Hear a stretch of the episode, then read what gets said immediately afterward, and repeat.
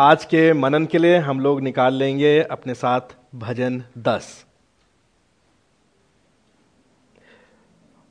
और यहाँ इस प्रकार लिखा है, हे यहोवा, तू क्यों बहुत दूर खड़ा रहता है?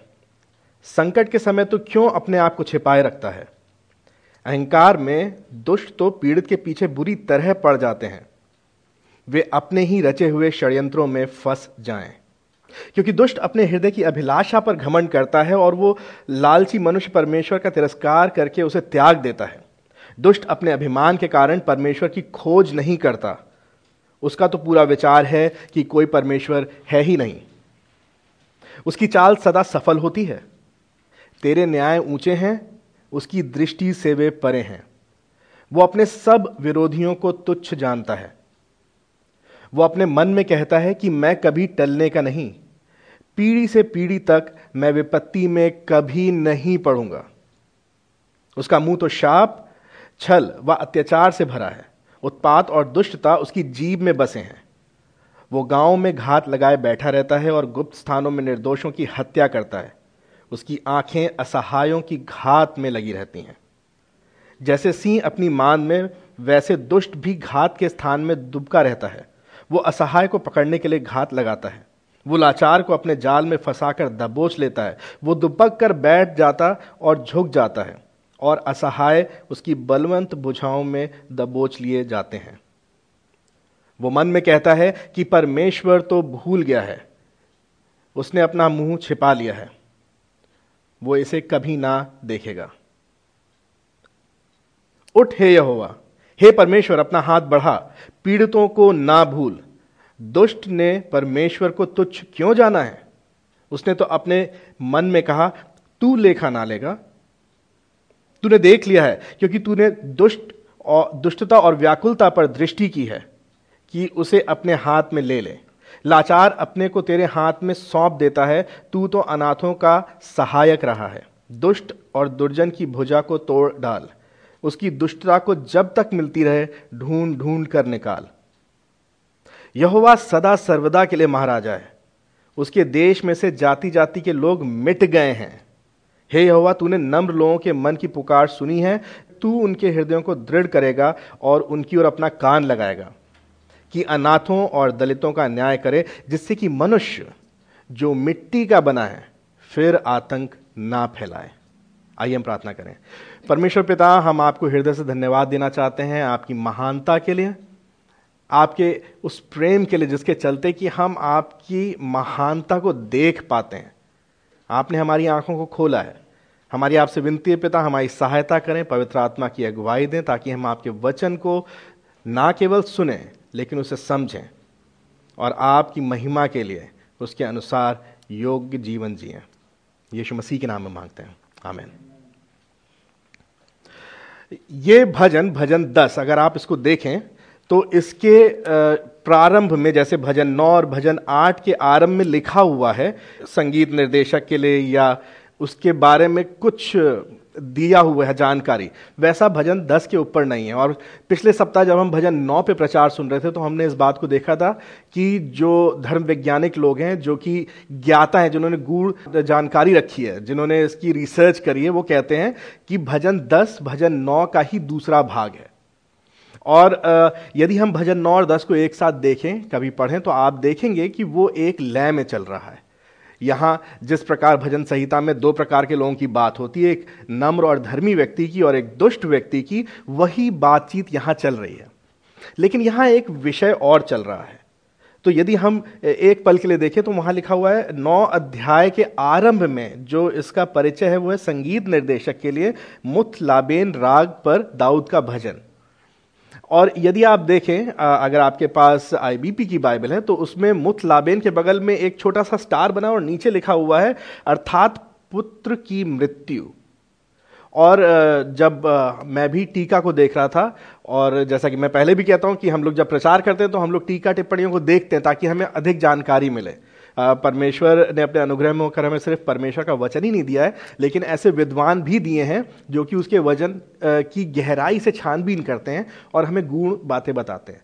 तो इन टीका टिप्पणियों में भी कुछ जगहों पे लिखा हुआ है कि ये जो भजन नौ और दस है, ये पुत्र की मृत्यु का एक राग है।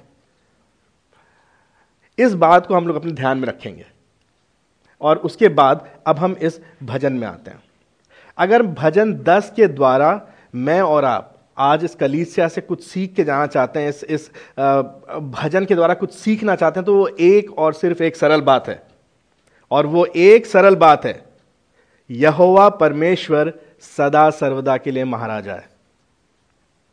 सिर्फ़ एक बात, भजन दस में, यहोवा परमेश्वर सदा सर्वदा के लिए महाराजा है। मैं और आप, जो यीशु मसीह पर विश्वास करते हैं, कलीसिया का हिस्सा है, भाग हैं, हमारे लिए शायद ये कोई नई बात नहीं होगी कि हमारा परमेश्वर, बाइबल का परमेश्वर यह होगा सदा सर्वदा के लिए महाराजा है। लेकिन यह आवश्यक है कि मैं और आप इस बात के लिए बार बार बार बार रिमाइंड किए जाएँ। ये बात हमें बार बार स्मरण दिलाई जाए। हमें इस बात के बारे में बार बार बताया जाए कि जिस परमेश्वर यहोवा के ऊपर हम विश्वास करते हैं, वो आज का नहीं, कल का नहीं, वो अल्फ़ा उमेगा हमेशा के लिए, सदा सर्वदा के लिए महाराजा है सारे राजाओं से ऊपर, सारी शक्तियों के ऊपर, सारी संसार की और संसार के बाहर की सामर्थ्यों के ऊपर राजा है। और यही एक बात कि यहोवा परमेश्वर सदा सर्वदा के लिए महाराजा है। ये एक बात मैं और आप आज देखेंगे इस भजन दस के द्वारा। लेकिन इस बात को देखने के लिए हम देखेंगे वही वही जो एक बात चली आ रही, दो प्रकार के मनुष्य, उन्हीं का वर्णन है यहाँ पर। और उन दो प्रकार के मनुष्यों का परिणाम क्या होगा इस सदा सर्वदा के महाराजा के राज्य में, वो बात यहाँ देखने को मिलेगी। तो हम जल्दी से देखेंगे, तीन बिंदुओं के अंतर्गत हम इस भजन को बांटेंगे। और जो पहला बिंदु है, वो है नम्र व्यक्ति। जो एक नम्र व्यक्ति या दीन व्यक्ति है, वो यहोवा ही पर भरोसा रखता है। एक दीन व्यक्ति यहोवा पर ही भरोसा रखता है और इसको हम दो भागों में देखते हैं। पद एक और दो में और फिर पद बारह से पंद्रह में। हम इस बात को देखेंगे कि नम्र व्यक्ति परमेश्वर पर ही भरोसा रखता है। वो परमेश्वर को ही पुकार रहा है। इससे कोई मतलब नहीं, परिस्थिति कैसी है? वो भटक नहीं रहा है अपने भरोसे से। अपनी शम विषम परिस्थिति में भी वो परमेश्वर पर ही भरोसा रख रहा है। क्योंकि वो परमेश्वर को पुकार रहा है। दूसरी बात जो हम देखेंगे, पद तीन से लेकर ग्यारह के बीच में, इसका ठीक उल्टा, जो दुष्ट व्यक्ति है, वो अपने अहंकार में होकर के परमेश्वर को नकार दे रहा है। तो एक तरफ़ है जो नम्र व्यक्ति है, जो दीन व्यक्ति है वो सिर्फ़ और सिर्फ़ परमेश्वर पर भरोसा रख रहा है। उसकी पुकार सिर्फ़ परमेश्वर के लिए लेकिन दूसरे हाथ पे, पद तीन से ग्यारह के बीच में एक ऐसे व्यक्ति का वर्णन है जो कि दुष्ट है और वो दुष्ट अपने अहंकार में इतना अधिक अंधा हो गया है कि वो परमेश्वर को नकार दे रहा है। उसके अस्तित्व को ही नकार दे रहा है। उसे भय नहीं है परमेश्वर का। उसके न्याय का, उसके अस्तित्व का। उसको लगता है कि वो स्वयं में सक्षम है। वही है। वो है तो दुनिया है, वो नहीं है तो दुनिया नहीं है। और लेकिन हम तीसरी बात देखेंगे तो एक तरफ़ वो समूह है जो जो परमेश्वर पे भरोसा रख रहा है, नम्र लोग, सताए हुए लोग, पीड़ित लोग। और दूसरी तरफ़ वो है, या वैसा समूह है जहाँ दुष्ट लोग हैं, जो अपने अहंकार में स्वयं चल रहे हैं, परमेश्वर के अस्तित्व को नकार रहे मज़ाक उड़ा रहे हैं परमेश्वर का, ठट्ठा उड़ा रहे हैं परमेश्वर का। उनको भय नहीं है परमेश्वर का। लेकिन उनके इस तरह के व्यवहार से कोई फ़र्क पड़ने वाला नहीं है। क्योंकि हमारा परमेश्वर पद 16 से 18 में इस बात को हम देखेंगे कि जो उस पर भरोसा रखते हैं, उनका तो फ़ायदा है, वो दृढ़ किए जाएँगे। जो उस पर भरोसा नहीं रखते, उनका नाश हो जाएगा। क्यों? क्योंकि परमेश्वर सदा सर्वदा के लिए महाराजा है। इस बात से फ़र्क नहीं पड़ता कि दुष्ट क्या सोच रहा है। इस बात से फ़र्क नहीं पड़ता कौन उसको मानता है, कौन उसको नहीं मानता। इस बात से फ़र्क नहीं पड़ता कि मैं और आप मनुष्य होने के नाते परमेश्वर के अस्तित्व को मानते हैं या नकारते हैं, उसके न्याय को मानते हैं या नकारते हैं। परमेश्वर तो सदा सर्वदा के लिए महाराजा है। और इस बात को हम लोग देखेंगे पद 16 से 18 में। हमारा तीसरा बिंदु है कि परमेश्वर सदा सर्वदा के लिए महाराजा है। जो पहली बात हम लोगों ने देखी थी कि नम्र व्यक्ति परमेश्वर को ही पुकारता है। यदि हम पहले दो पदों को देखें, भजन संहिता दस के पहले दो पदों को देखें तो बड़ी ही विपरीत स्थिति है। एक व्यक्ति की व्यथा है यहाँ पर। एक तरीके का यहाँ पर विलाप चल रहा है। और वो विलाप क्या है? कि तू बहुत दूर खड़ा है, यहोवा तू बहुत दूर खड़ा है। तूने अपना मुँह छिपा लिया। मैं यहाँ संकट में हूँ, परमेश्वर। पहले पद में कह रहा मैं संकट में हूँ और ऐसा प्रतीत हो रहा है कि तू तो बहुत दूर है, परमेश्वर। तूने अपना मुँह छिपा लिया है। हम कह सकते हैं कि इस व्यक्ति को लग रहा है कि परमेश्वर नहीं है, लेकिन एक पल के लिए सोचिए।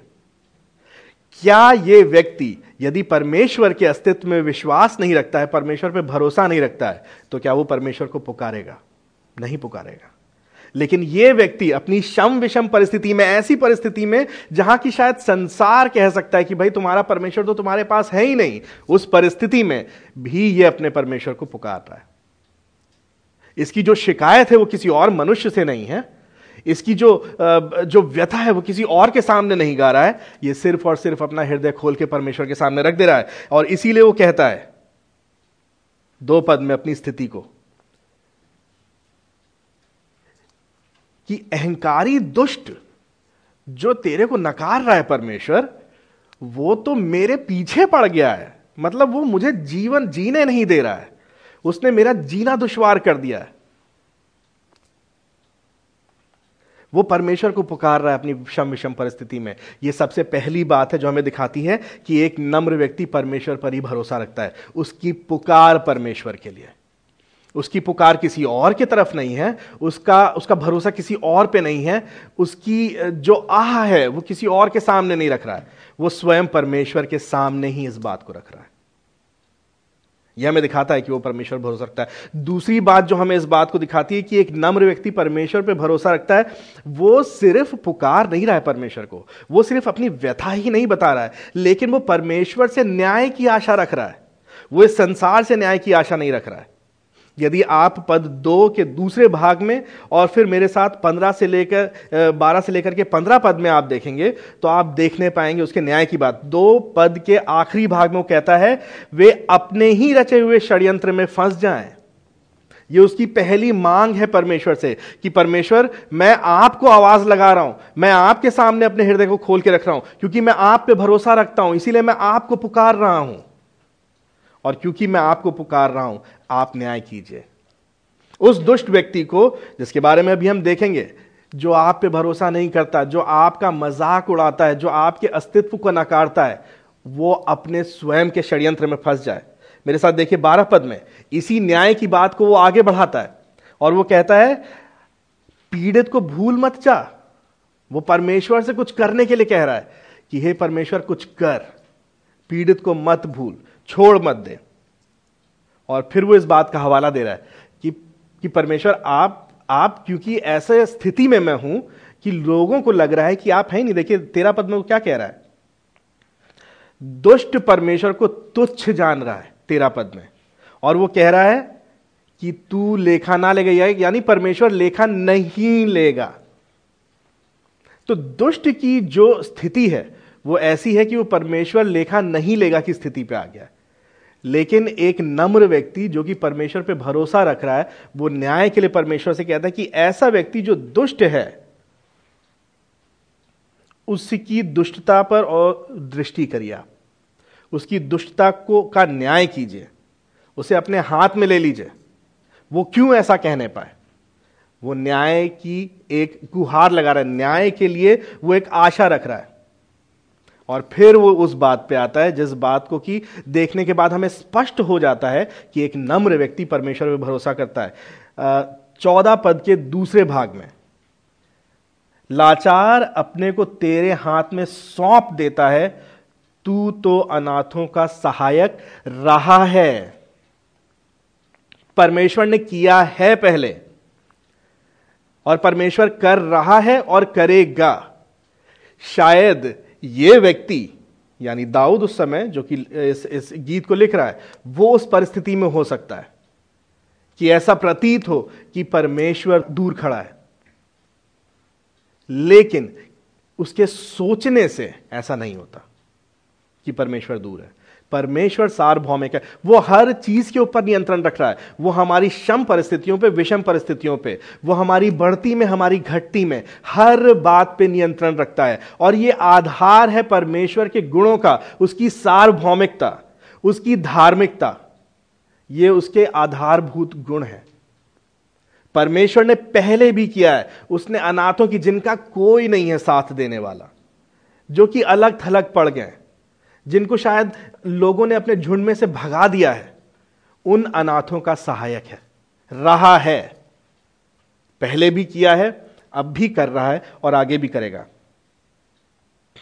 और इसीलिए पंद्रह पद में वो उस अंतिम न्याय की बात करता है दुष्ट लोगों के। जो दुष्ट व्यक्ति है, वो बड़ा बलिष्ठ है, उसको अपनी अपनी सामर्थ्य में, अपनी शक्ति में बड़ा घमंड है। लेकिन उसका अंतिम न्याय, उस अंतिम न्याय की आशा क्या है? कि उस दुष्ट दुष्ट की भुजा तोड़ दी जाएगी। और उसकी दुष्टता जहाँ जहाँ भी छिपी हुई है, वो ढूंढ ढूंढ के निकाली जाएगी और एक एक दुष्टता के कार्य का हिसाब लिया जाएगा, उसको नाश कर दिया जाएगा। यह है दुष्ट के अंत के न्याय की आशा जो एक नम्र व्यक्ति रखता है। वो स्वयं अपने हाथ में इस न्याय को नहीं ले रहा है। वो परमेश्वर के हाथ में इस न्याय को छोड़ रहा है। ये उसकी आशा है कि एक दिन एक दिन परमेश्वर न्याय करेगा। तो जो पहली बात थी कि नम्र व्यक्ति परमेश्वर पर ही भरोसा रखता है, वो हमें कैसे दिखती है? दो बातें हमने देखी। वो परमेश्वर को ही पुकार रहा है और वो परमेश्वर से ही न्याय की आशा कर रहा है। ये नम्र व्यक्ति है। यदि हम ध्यान से देखें तो नम्र व्यक्ति का एक ही गुण यहाँ दिया गया है। उसकी अच्छाई का बयान नहीं किया गया है। उसकी, उसके अच्छे कामों का बखान नहीं है यहाँ पर। लेकिन सिर्फ़ और सिर्फ़ एक बात है कि वो परमेश्वर पे भरोसा रख रहा है। नम्र व्यक्ति का सबसे बड़ा गुण ही यह है कि वो परमेश्वर पे भरोसा रख रहा है। वो स्वयं पे, इस संसार पे अपने बल शक्ति पे, अपनी बुद्धि पे, अपने धन पे किसी चीज़ पे भरोसा नहीं रख रहा है। वो सिर्फ़ और सिर्फ़ परमेश्वर पे भरोसा रख रहा है। और इसीलिए वो उस न्याय की आशा कर रहा है जो एक दिन होगी। लेकिन वहीं दूसरी तरफ़ हम देखते हैं, हमारा दूसरा विषय दूसरा बिंदु, कि एक जो दुष्ट व्यक्ति है दूसरे हाथ पे, जो कि इस भजन संहिता का एक तरीके से आप मान के चलिए, विषय सूत्र है, दो प्रकार के व्यक्ति। एक दुष्ट व्यक्ति, एक धर्मी व्यक्ति, एक दुष्ट व्यक्ति, एक धर्मी व्यक्ति। यही है, यही दो व्यक्ति हैं जिनके बीच में संसार बट गया है। तो हमने धर्मी का देखा, वो भरोसा रख रहा, उसका इकलौता यही गुण है। लेकिन दुष्ट व्यक्ति के बड़े ढेर सारे गुण हैं, और आइए हम उन्हें देखते हैं। दुष्ट व्यक्ति के गुणों की एक लंबी फहरिस्त है, एक लंबी सी लिस्ट दी हुई है यहाँ पर। और वो गुण आपको देखेंगे तीन पद से लेकर ग्यारह पद के बीच में। और उसके सारे गुणों का आधारभूत गुण, जहाँ से सब फूट के निकल रहा है, एक दुष्ट के अंदर, वो अहंकार है। दूसरी बात जो थी, दूसरा दूसरा बिंदु जो था इसका, वो ये था कि दुष्ट व्यक्ति अपने अहंकार में परमेश्वर को नकारता है। तो आधारभूत गुण, उसका अहंकार, उसका घमंड। देखिए मेरे साथ पद तीन। दुष्ट अपने हृदय की अभिलाषा पर घमंड करता है और लालची मनुष्य परमेश्वर का तिरस्कार करके उसे त्याग देता है।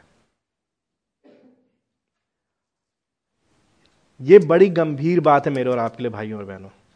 हम इससे पहले कि स्वयं को नम्र लोगों की श्रेणी में डाल दें, इससे पहले कि हम ये कहें कि हम तो परमेश्वर पर भरोसा करते हैं और एकमात्र यही गुण है हमारा। इन गुणों को जब हम देखेंगे पद तीन से ग्यारह के बीच में। तो मेरी आपसे गुजारिश, अनुरोध है मेरा आपसे। मैं भी और आप भी, हम सब अपना मूल्यांकन करें। पद तीन में इस दुष्ट का जो गुण दिखाया गया है, जो इसके गुणों का आधार है, वो है, वो घमंडी है और वो लालची है। उसको उसको चीज़ें चाहिए। उसको संसार चाहिए। लालच है उसके अंदर। और पद तीन में इस बात को बड़ी स्पष्ट रीति से दिखाया गया है। वो उसके दिमाग में और कुछ चल नहीं रहा है। वो अपने ही अहंकार में डूबा हुआ है। उसके हृदय की अभिलाषाओं पे वो घमंड कर रहा है। उसने सोच लिया वो हो गया। अभी शायद वो है नहीं, अभी शायद उसने पाया नहीं है, लेकिन उस अभिलाषा पे ही वो घमंड कर रहा है। वो सारा संसार पा लेना चाहता है।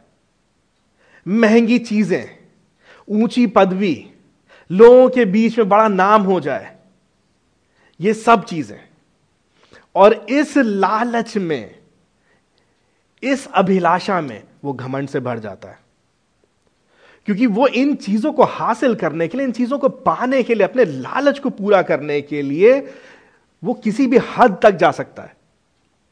फिर वो दुष्ट व्यक्ति, उस धर्मी व्यक्ति के ठीक विपरीत है। भजन संहिता एक में याद कीजिए। जो धर्मी व्यक्ति है, वो परमेश्वर की व्यवस्था पे मन लगाए हुए वो परमेश्वर की आज्ञा का पालन करना चाहता है। लेकिन भाई, दुष्ट कैसे बनेंगे अगर हम परमेश्वर की आज्ञा का पालन करेंगे? परमेश्वर कहता है, हर बात के लिए मुझ पे भरोसा करो। इसीलिए नम्र व्यक्ति का एक लौता गुण था कि वो परमेश्वर पे भरोसा कर रहा है। लेकिन अब तो लालच है। अब तो घमंड है, अब हमारा अभिमान है। यह कैसे परमेश्वर के नम्र जन के अंदर हो सकता है? हम तो लालच करना चाह रहे हैं यहाँ पर। एक दुष्ट व्यक्ति लालच कर रहा है, एक दुष्ट व्यक्ति घमंड कर रहा है। वो इतना ज़्यादा घमंड कर रहा है अपनी अभिलाषाओं पे, अपनी इच्छाओं पे, अपनी चाहतों पे, कि उस अभिमान में पड़ के चार पद में वो परमेश्वर को खोजना तक छोड़ देता है। और क्योंकि उसने खोजना छोड़ दिया है, क्योंकि अब वो अपने चलाए चल रहा है, क्योंकि अब वो अपने अहंकार में होकर के इस संसार में अपना जीवन व्यतीत कर रहा है, वो कुछ समय बाद कहता है, भैया, परमेश्वर नाम की चीज़ है नहीं। नहीं है परमेश्वर। देखिए, चार चार पद के अंत में कह रहा है, उसका पूरा विचार है कि परमेश्वर कोई है ही नहीं। उसकी बुद्धि भ्रष्ट हो गई है। एक दुष्ट व्यक्ति की सबसे बड़ी समस्या है कि वो सिर्फ़ और सिर्फ़ अपने ऊपर भरोसा कर रहा है। वो अपने अहंकार, अपने घमंड, अपने पाखंड में होकर के परमेश्वर को नकार दे रहा है।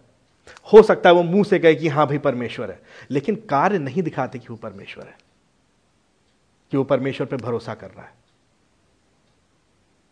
क्योंकि यदि वो परमेश्वर पर भरोसा करता तो उसे परमेश्वर का भय होता और उसे यदि परमेश्वर का भय होता तो वो परमेश्वर से डरता। इस प्रकार के चरित्र पे आचरण नहीं करता। परमेश्वर के अस्तित्व को नकारता है।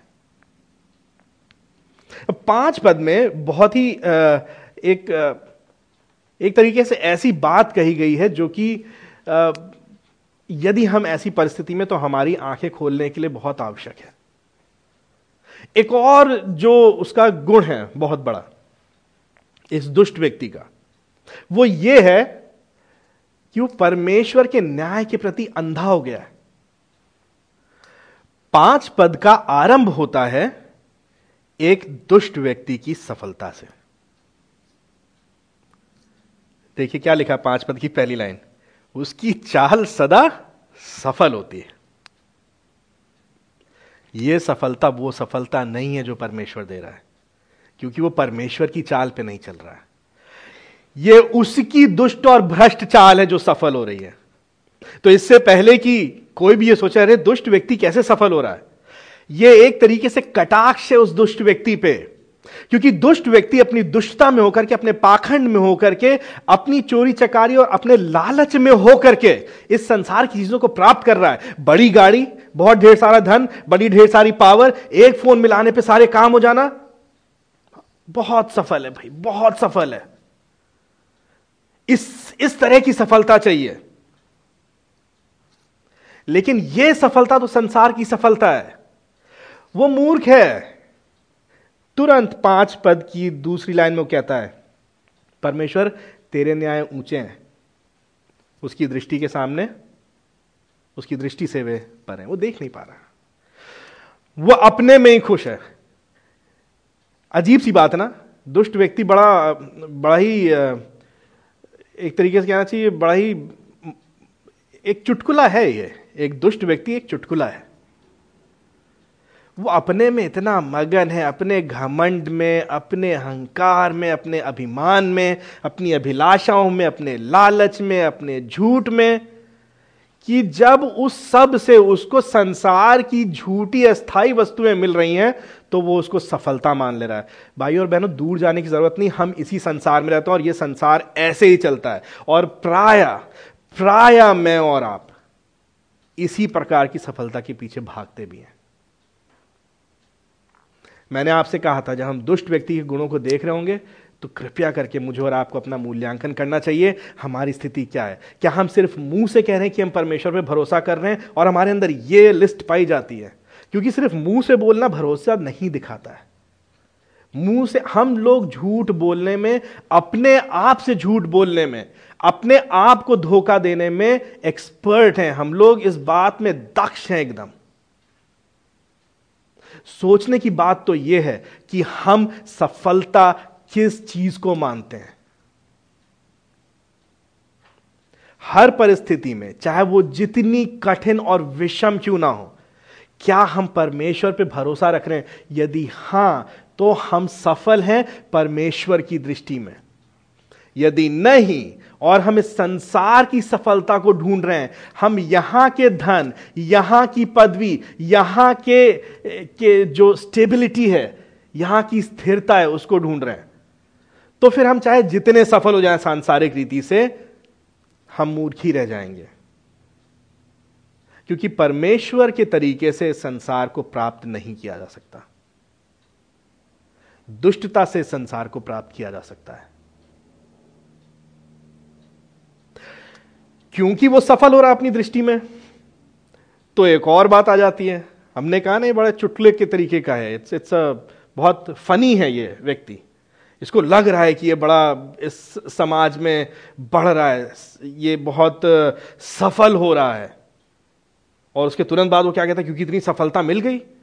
भाई, हज़ार करोड़ रुपए हैं बैंक में। पचास गाड़ियाँ हैं। ठीक है, बड़ी जान पहचान है। सारे मिनिस्टर्स को जानते हैं, सारे नेताओं को जानते हैं, मैं ये अतिशोक्ति में बात कर रहा हूँ। लेकिन हम लोग, हम और आप, हम लोग संसार में ना छोटी छोटे छोटी छोटी उपलब्धियों पे भी बड़ा खुश होते हैं। क्या होता है इस उपलब्धि का परिणाम? पता है, देखिए छह पद में। उसका एक और गुण, वो क्योंकि संसार की चीज़ें प्राप्त कर रहा है, संसार की वस्तुओं पर उसका मन लगा हुआ है, सांसारिक रीति से वो बड़ा सफल है। इसीलिए अब उसकी निर्भरता पूर्ण रीति से सांसारिक हो गई है। छह पद कहता है, अपने मन में वो कह रहा, भैया, मैं कभी टलूँगा नहीं। मेरी तो सात पीढ़ियाँ बैठ के खाएँगी। कोई नहीं ला सकता।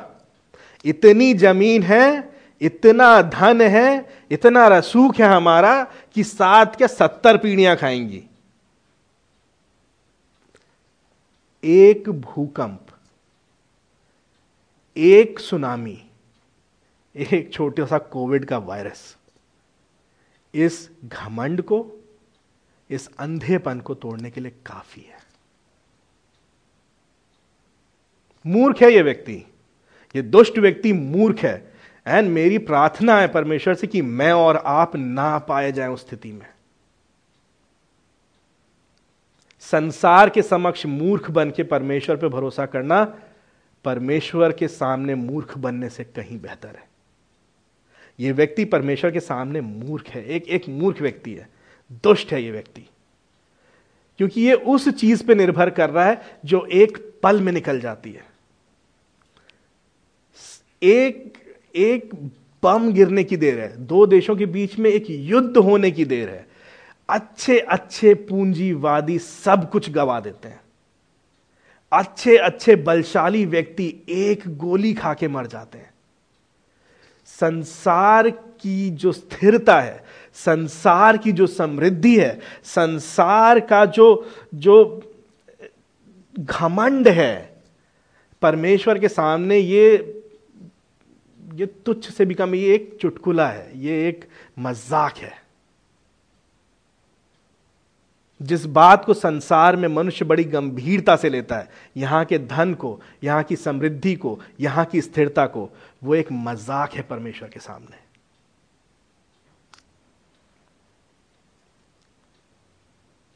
और क्योंकि अब वो संसार में समृद्ध हो गया है, वो संसार में इतना समृद्ध हो गया कि वो अपने आप पे भरोसा कर रहा है कि भाई मैं तो कभी टलूँगा नहीं। और उसके बनाए देवी देवताओं को वो मान लेता और कहता है, मेरे तो देवी देवताओं ने मुझे इतना धन दिया है। ज़रूर परमेश्वर मुझसे प्रसन्न होगा। इसीलिए तो मुझे इतनी समृद्धि मिली है। तो व्यक्ति फिर अब क्या करता है? अब उसको किसी बात पे नियंत्रण नहीं रह गया पद सात में उसके मुँह से सिर्फ़ दुष्टता की बातें निकलती हैं। यदि आप पद सात में देखें, उसके मुँह में शाप है, छल है, अत्याचार है, दुष्टता और उत्पात उसकी जीप पे बसे हुए हैं। अब वो बात कर रहा है सिर्फ़ लाभ की ना, उसे सांसारिक लाभ चाहिए। अब वो किसी की छवि को खराब करके आगे बढ़ जाए, किसी के, किसी को गलत चीज़ में फंसा के आगे बढ़ जाए, किसी को कटु वाक्य बोल के आगे बढ़ जाए, ये सब बातें अब वो करने लगता है क्योंकि उसको लग रहा है कि वो समृद्ध है, वो स्थिर हो गया है। अब वो टलेगा नहीं। और इसीलिए आठ से दस पद में अब वो हत्या करने से भी नहीं चूक रहा है। आठ से दस पद में बड़ा अच्छा विवरण दिया हुआ है। ये वही विवरण है जो हम पहले भी देख रहे थे कि एक शेर जब शिकार करता है, कैसे करता है? वो दुबक के बैठ जा रहा है। वो निर्दोषों की हत्या कर दे रहा है, गुप्त स्थानों में। उसकी आँखें ढूंढ रही हैं असहाय लोगों को, जो कुछ नहीं कर सकते। तो लाओ उनको मारे, क्योंकि वो तो कुछ नहीं कर सकते। नौ पद में शेर का वर्णन आ गया। वो सिंह की नाई दुबक के बैठा हुआ है। वो घात लगाना चाहता है। वो लाचार को दबोच लेना चाहता है। उसको लग रहा है उसकी भुजाएँ जो है बड़ी बलवंत हैं। तो वो हर किसी को दबा रहा है और कुचल रहा है। इससे पहले कि मैं और आप कहें, हम ऐसा नहीं करते। हमने तो किसी की हत्या नहीं करी। हम तो गाँव में नहीं छुप के बैठते हैं किसी को मारने के लिए। एक बार सोचिए, यीशु मसीह ने क्या स्तर दिया है हत्या का? यदि तुमने अपने भाई को कहा, हे मूर्ख तो तूने उसकी हत्या कर दी।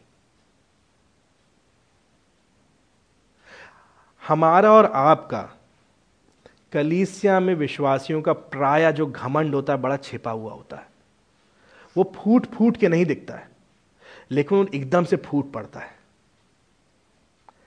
जब हमसे कोई आगे निकल जाता है खास तौर से जब हमें कोई टोक देता है किसी गलत बात के लिए या कोई हमारा पाप हमें दिखाता है तो हमसे सहन नहीं होता है।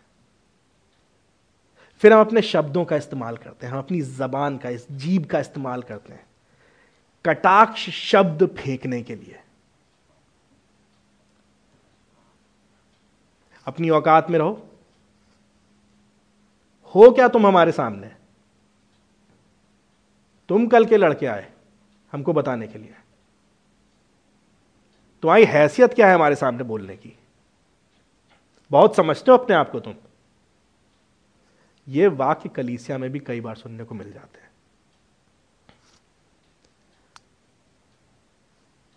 और ये वाक्य हैं जो हमारे अंदर के घमंड को बाहर लाके दिखाते हैं।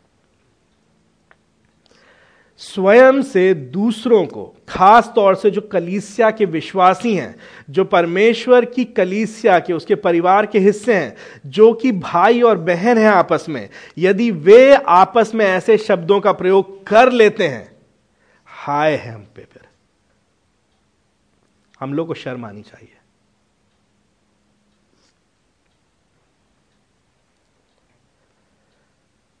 जिस प्रकार से नौ और दस पद में वो शेर घात लगा के बैठा हुआ है, दबोचने के लिए, हम घात लगा के बैठ जाते गलतियाँ ढूँढने के लिए। खोज खोज के निकालना। किसी का पाप मालूम पड़ गया तो आप जीवन भर उसको सुनाएँगे।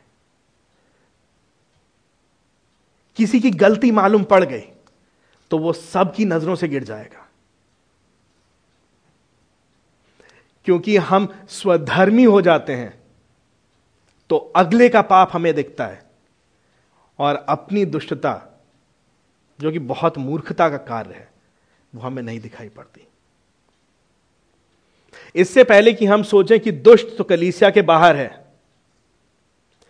हमें और आपको मूल्यांकन करना है क्या ये गुण मुझमें और आप में पाए जाते हैं। क्योंकि यदि ये गुण मुझमें और आप में पाए जाते हैं तो ग्यारह पद के अनुसार हमको भी लगता है कि परमेश्वर है ही नहीं, हमें उसका कोई भय नहीं है, हमें उसके न्याय का कोई डर नहीं है।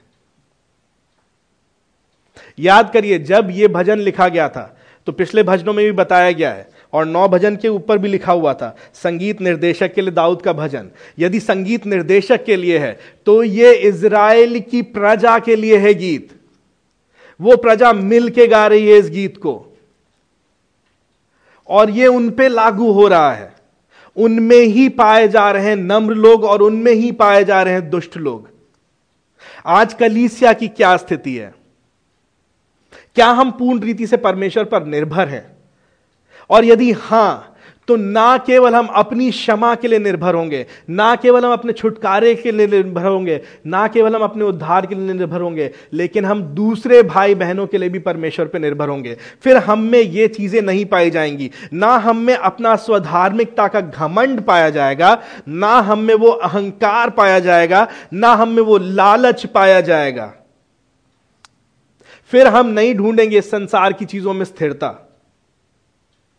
फिर हम नहीं अपने मुँह से निकालेंगे ऐसे शब्द।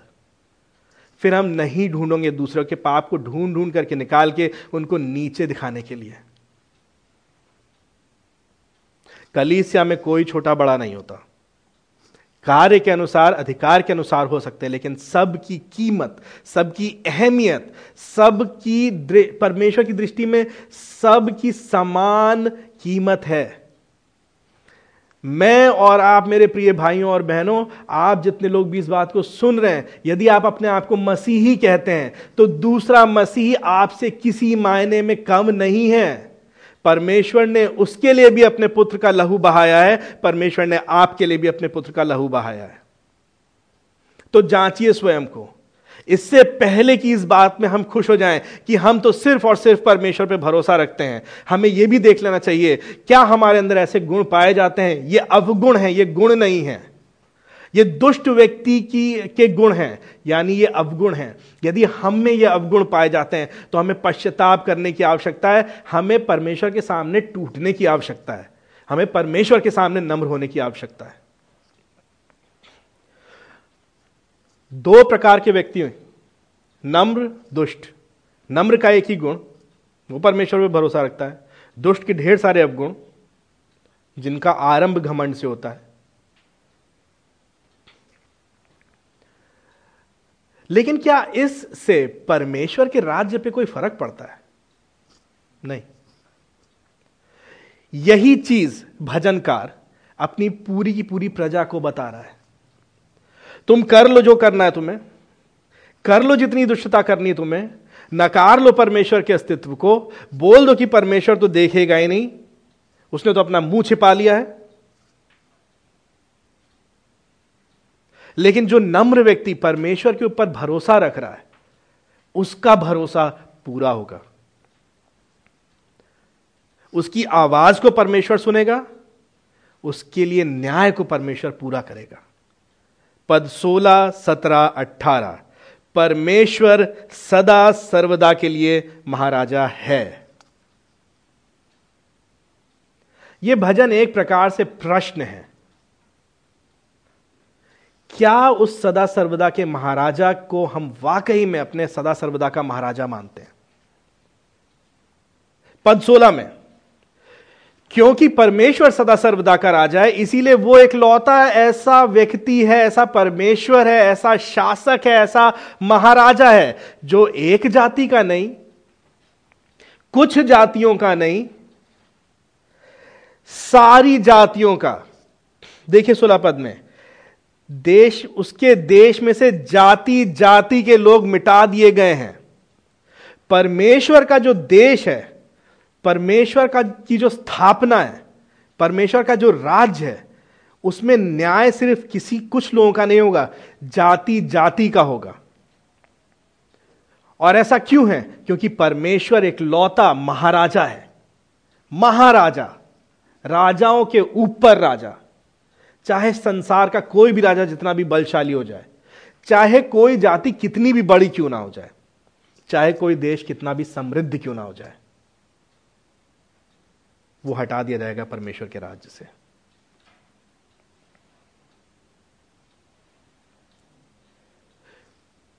कौन है परमेश्वर के राज्य का नागरिक? सिर्फ़ और सिर्फ़ वो व्यक्ति जो परमेश्वर पे भरोसा रखता है अपने छुटकारे के लिए, जो परमेश्वर को पुकार रहा है अपने छुटकारे के लिए। और क्योंकि वो परमेश्वर को पुकार रहा है, इसलिए परमेश्वर उसको अपने राज्य में स्थान देगा। देखिए, सोलह, सत्रह पद। नम्र लोगों के मन की पुकार सुनी है। परमेश्वर ने उस व्यक्ति की पुकार सुन ली, जिसने इस संसार में स्वयं के घमंड के ऊपर ना टिक करके परमेश्वर पे भरोसा किया। और वो क्या कर रहा है सत्रह पद में? वो उनके हृदयों को दृढ़ करेगा, उनकी ओर अपना कान लगाएगा। लग सकता है, ऐसा प्रतीत हो सकता है कि नहीं सुन रहा है परमेश्वर, कि परमेश्वर दूर खड़ा हुआ है, कि कि संसार के जो घमंडी और दुष्ट लोग हैं, वो समृद्ध हो रहे हैं। लेकिन ये समृद्धि झूठी है, ये बढ़ोतरी झूठी है, ये स्थिरता झूठी है, सच्ची स्थिरता उसमें है जब परमेश्वर उसके हृदय को दृढ़ करेगा, यानी नम्र व्यक्ति के हृदय को दृढ़ करेगा। और क्योंकि परमेश्वर सदा सर्वदा का राजा है, इसलिए वो एक और बात करेगा अट्ठारह पद में। वो मनुष्य के विद्रोह को सदा सर्वदा के लिए शांत कर देगा। देखिए मेरे साथ अट्ठारह पद में, एक हाथ पे तो अनाथों और दलितों का न्याय करेगा, और क्योंकि वो न्याय करेगा, क्योंकि वो इन्हें छुटकारा देगा, अपने पे भरोसा करने वालों को वो अपने राज्य का हिस्सा बना लेगा तो जो उस पर भरोसा नहीं करते, उनका क्या होगा? उनका नाश हो जाएगा, जिससे कि मनुष्य जो मिट्टी का बना है यह है मनुष्य की औकात। अगर हम सही शब्दों में बोले वही मनुष्य जो कह रहा है परमेश्वर तो है ही नहीं। अरे परमेश्वर ने मुँह छिपा लिया है। ये सब क्या पर, परमेश्वर परमेश्वर क्या लगा रखा है, है? ये सब बाद में देखना जब एक उम्र हो जाएगी। अभी तो बनाओ करियर अभी तो पैसा बटोरो। संसार को संचित करके रख लो। भूल गए हैं हम लोग, मैं और आप, ऐसे लोग जो संसार पे भरोसा करते हैं, हम मिट्टी के बने हैं और हम मिट्टी में मिल जाएँगे।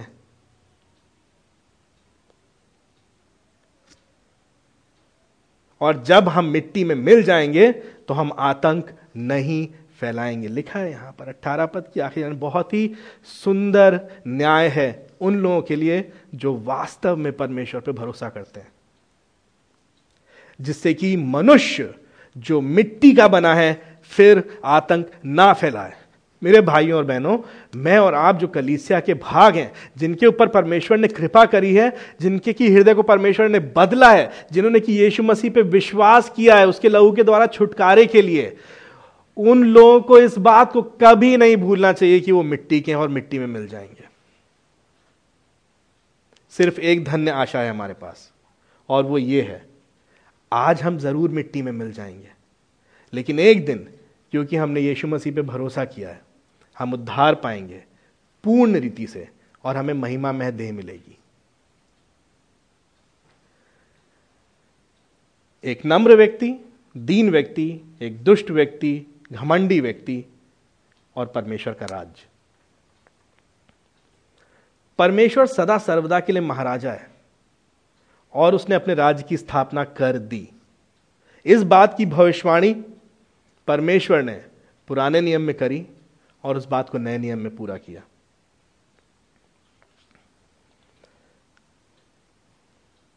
हमने आरंभ में देखा था इस बात को मुथ लाबेन शब्द का अर्थ, पुत्र की मृत्यु। मैं आपसे एक प्रश्न पूछना चाहूँगा। हम सबको इस प्रश्न के बारे में सोचना चाहिए। ये जो नम्र व्यक्ति है, दस पद, दस अध्याय के पहले दूसरे पद में, ये जो दीन व्यक्ति है, ये जो सताया हुआ व्यक्ति है, वास्तव में कौन है जो स्वयं को पीड़ित कह सकता है? वास्तव में कौन है जिसमें कुछ भी दुष्टता नहीं? वास्तव में कौन है जो संपूर्ण रीति, पूर्ण रीति से शत प्रतिशत, सौ प्रतिशत नम्र है। वास्तव में वो कौन है जिसने स्वयं को पूर्णता परमेश्वर के हाथ में समर्पित कर दिया?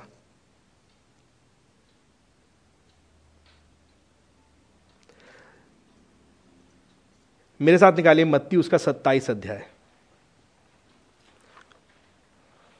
और यह सत्ताईस अध्याय दिखाता है, उस वास्तव में सताए गए मनुष्य को और दुष्ट को। मैं कुछ पदों को आपके लिए पढ़ूँगा। सत्ताईस अध्याय में बत्तीस पद से वर्णन है। सत्ताईस अध्याय के बत्तीस पद से वर्णन है यीशु मसीह के क्रूज पे चढ़ाए जाने का। आप देखना चाहते हैं दुष्ट कौन है? संपूर्ण मानव जाति दुष्ट है। और यदि परमेश्वर का अनुग्रह नहीं होता तो मैं और आप भी यही शब्द कह रहे होते। सत्ताईस अध्याय का चौंतीस पद। यही कह रहे होते, यही कर रहे होते। उन्होंने उसे पित मिला हुआ दाखरस पीनों को दिया। पैंतीस पद। उन्होंने चिट्ठियाँ डालकर उसके कपड़ों को आपस में बांट लिया। उनतालीस पद। वहाँ से आने जाने वाले उसकी निंदा कर रहे थे, सिर हिला हिला करके। ये मनुष्य है भाई। ये है मैं और आप, ये है मनुष्य। भ्रष्ट, दुष्ट। चालीस पद। क्या कह रहे हैं? ये मंदिर को ढाने वाले और तीन दिन में बनाने वाले अपने आप को बचा, यदि तू परमेश्वर का पुत्र है तो क्रूस से उतर के आ। ये इतने मूर्ख हैं कि इन्हें यही नहीं मालूम कि वो क्रूस पे चढ़ा ही इन लोगों के लिए है। यीशु मसीह क्रूस पे बलिदान हो रहा है इन पापियों के लिए। यदि वो क्रूस से उतर आता तो मैं और आप छुटकारा नहीं पाते। लेकिन उसके इस बलिदान के लिए, इकतालीस, बयालीस, तिरालीस, ये परमेश्वर पर भरोसा रखता है, यदि वो इससे प्रसन्न है तो अभी छुड़ा ले। क्योंकि इसने कहा कि मैं परमेश्वर का पुत्र हूँ। ठट्टा उड़ा रहे हैं मनुष्य, मानव जाति परमेश्वर का ठट्टा उड़ा रही है, क्योंकि मनुष्य स्वभाव से मैं और आप, हम घमंडी हैं, हम दुष्ट हैं। यह परमेश्वर की कृपा है।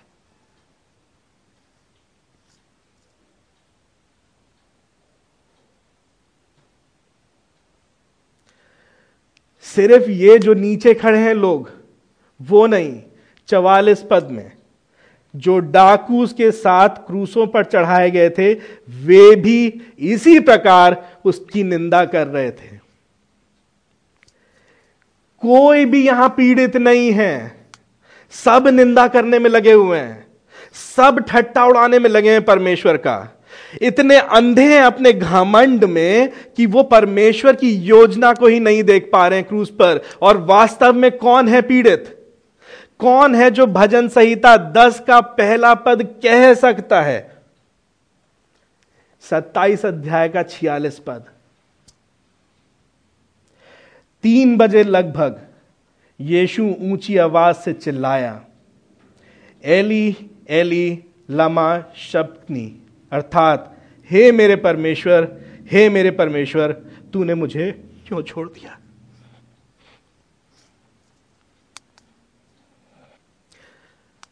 ये एकदम से नहीं हुआ।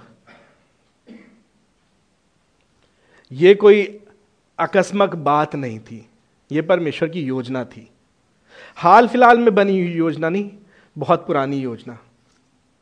यशाया उसके नौ अध्याय में उसके छह पद से लेकर के उसके सात पद में एक राज्य की स्थापना की भविष्यवाणी की गई।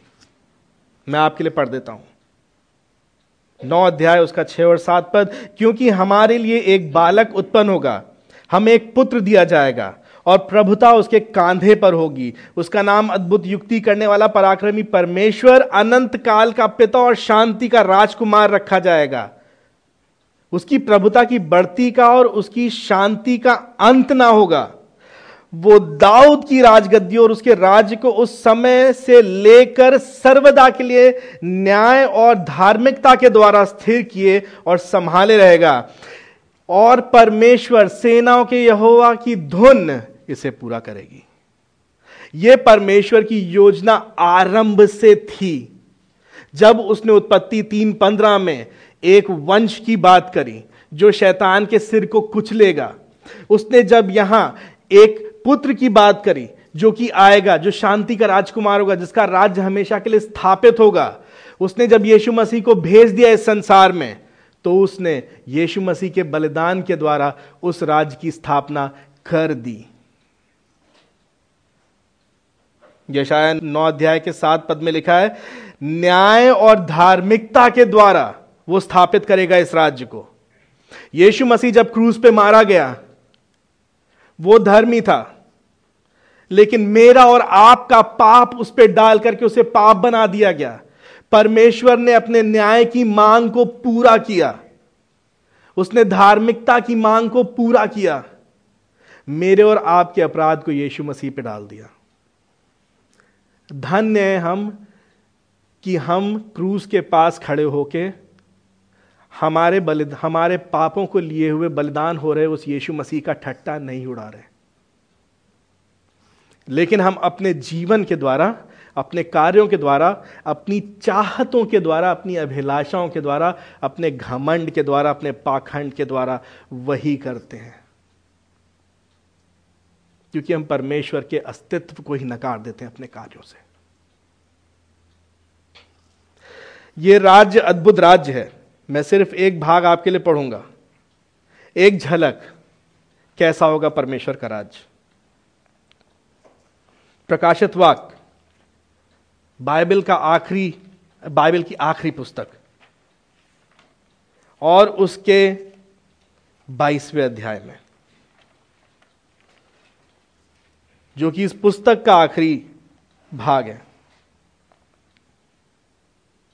ये वो राज्य है ये उस राज्य के नागरिकों और वहाँ से हटाए जाने वाले लोगों का वर्णन है और ये है नम्र लोगों की असली पुकार।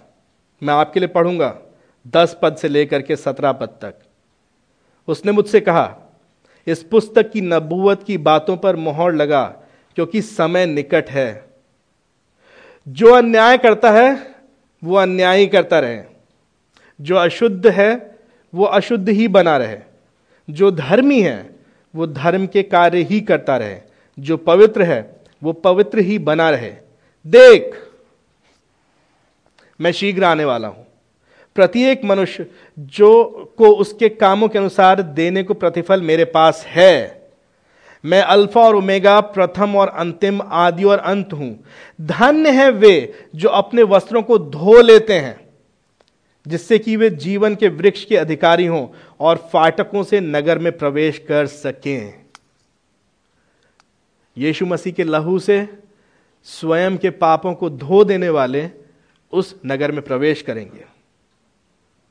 परंतु कुत्ते, जादू टोना करने वाले वह व्यभिचारी, हत्यारे, मूर्ति पूजक और सब जो झूठ को चाहते हैं, वो उस पर आचरण करते हैं, बाहर रहेंगे। यह है परमेश्वर का राज मुझे यीशु ने अपने स्वरदूत को भेजा है कि वह तुम्हें कलीसिया के लिए इन बातों की साक्षी दे। मैं दाऊद का मूल वंश और भोर का चमकता हुआ तारा हूँ। यह है यीशु मसीह। और वास्तव में कलीसिया की पुकार क्या है? सत्रह पद। आत्मा और दुल्हन, यानी ये कलीसिया, यानी मैं और आप, दोनों कहती हैं, आ। और सुनने वाले भी कहें, आ, जो प्यासा हो वो आए, जो चाहता है वो जीवन का जल बिना मूल्य पिए। इस राज्य की स्थापना करी है उस यीशु मसीह ने जो क्रूज पे मारा गया था। यह है वास्तव में वो पीड़ित व्यक्ति। लेकिन मज़े की बात यह है कि यही है वो जो न्याय करेगा। यही है जो सर्वदा सदा के लिए राजगद्दी पे बैठा है। क्या मैं और आप वास्तव में इस राज्य का हिस्सा हैं? क्या मैंने और आपने अपने वस्त्रों को धो लिया है उसके लहू से? क्या मैं और आप सिर्फ़ और सिर्फ़ यीशु मसीह पे आशा लगाए बैठे हुए हैं उसके वापस आने की, उसके न्याय की? यदि नहीं तो हमें पश्चाताप की आवश्यकता है। और यदि हाँ तो इस बात में आनंदित होइए, क्योंकि हमारा परमेश्वर यह होगा इस कलीसिया का परमेश्वर यह होगा सदा सर्वदा का महाराजा है। आइए हम प्रार्थना करें।